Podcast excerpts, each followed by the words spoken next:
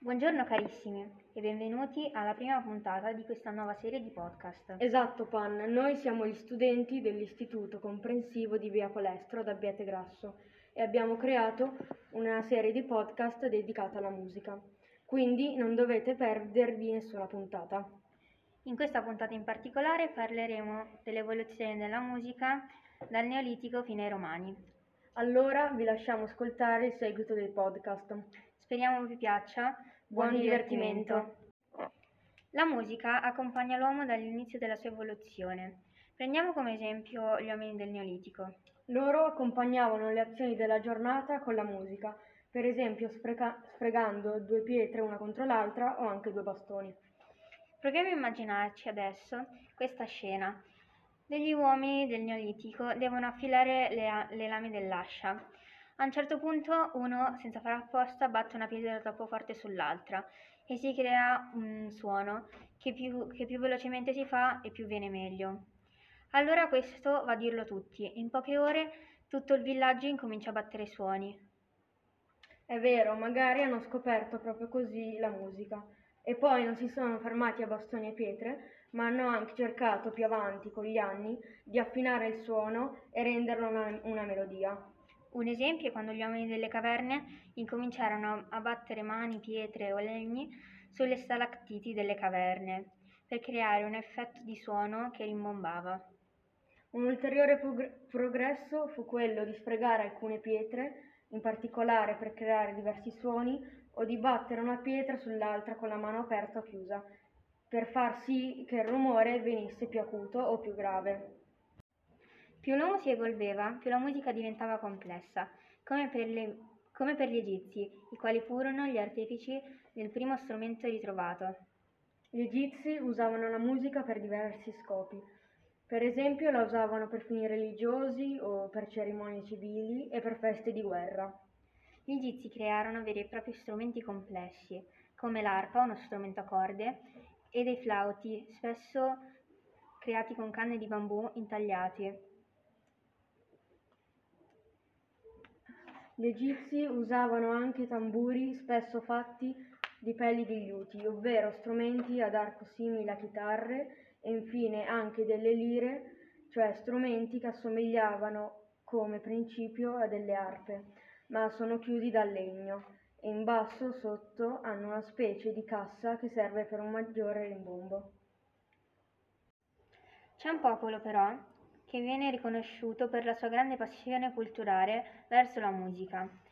Il popolo in questione è il popolo greco. Infatti a quel tempo quasi tutti sapevano suonare uno strumento. In Grecia la musica aveva un ruolo importantissimo. Infatti la suonavano per cerimonie agli dei e per banchette, feste, ma soprattutto furono il primo popolo che la usò per veri e propri spettacoli. Infatti, loro organizzavano opere cantate e ballate, accompagnate da un sottofondo musicale. Oltre agli spettacoli, anche le opere, per esempio, a quel tempo venivano cantate l'Iliade e l'Odissea. Questa parte l'ho detta malissimo. Pan, eh, Infatti loro organizzavano opere cantate, ballate e accompagnate da un sottofondo musicale. Oltre agli spettacoli, anche le opere, per esempio l'Iliade e l'Odissea, a quel tempo venivano cantate. Pan, ora immaginati questa scena. Un bambino studia l'Iliade dell'Odissea, ma dalla spiegazione della sua insegnante non ha capito bene. Ora immagina che va dal nonno e gli chiede: Nonno, ma tu sai l'Iliade dell'Odissea?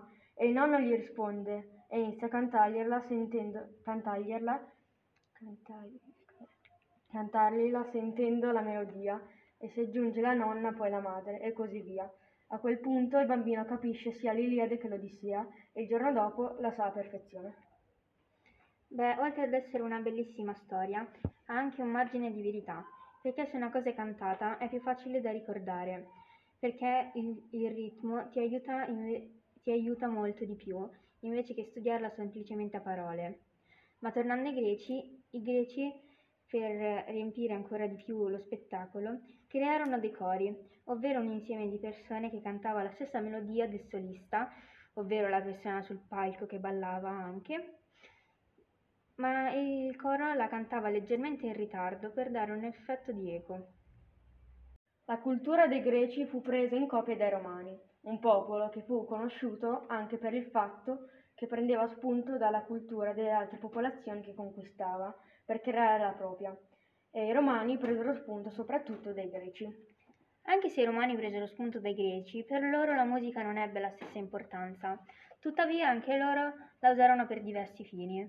Cerimonie religiose, banchetti, feste, vittorie di guerra e corti funebri. Dalla cultura greca rubarono, tra virgolette, anche l'idea degli spettacoli e presto cominciarono a farli anche loro recitando commedie o tragedie. E le commedie erano degli spettacoli con lo scopo di far divertire chi assisteva all'esibizione. Mentre le tragedie avevano lo scopo di far emozionare chi guardava, solitamente con una storia da un finale tragico.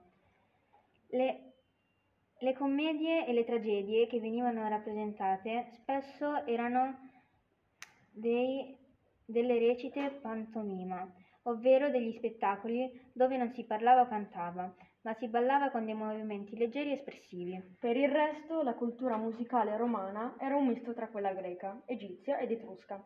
Infatti, gli strumenti musicali erano dagli egizi presero le arpe e i timpani, dagli etruschi corni e flauti e infine dai greci lire, cetre e aulos.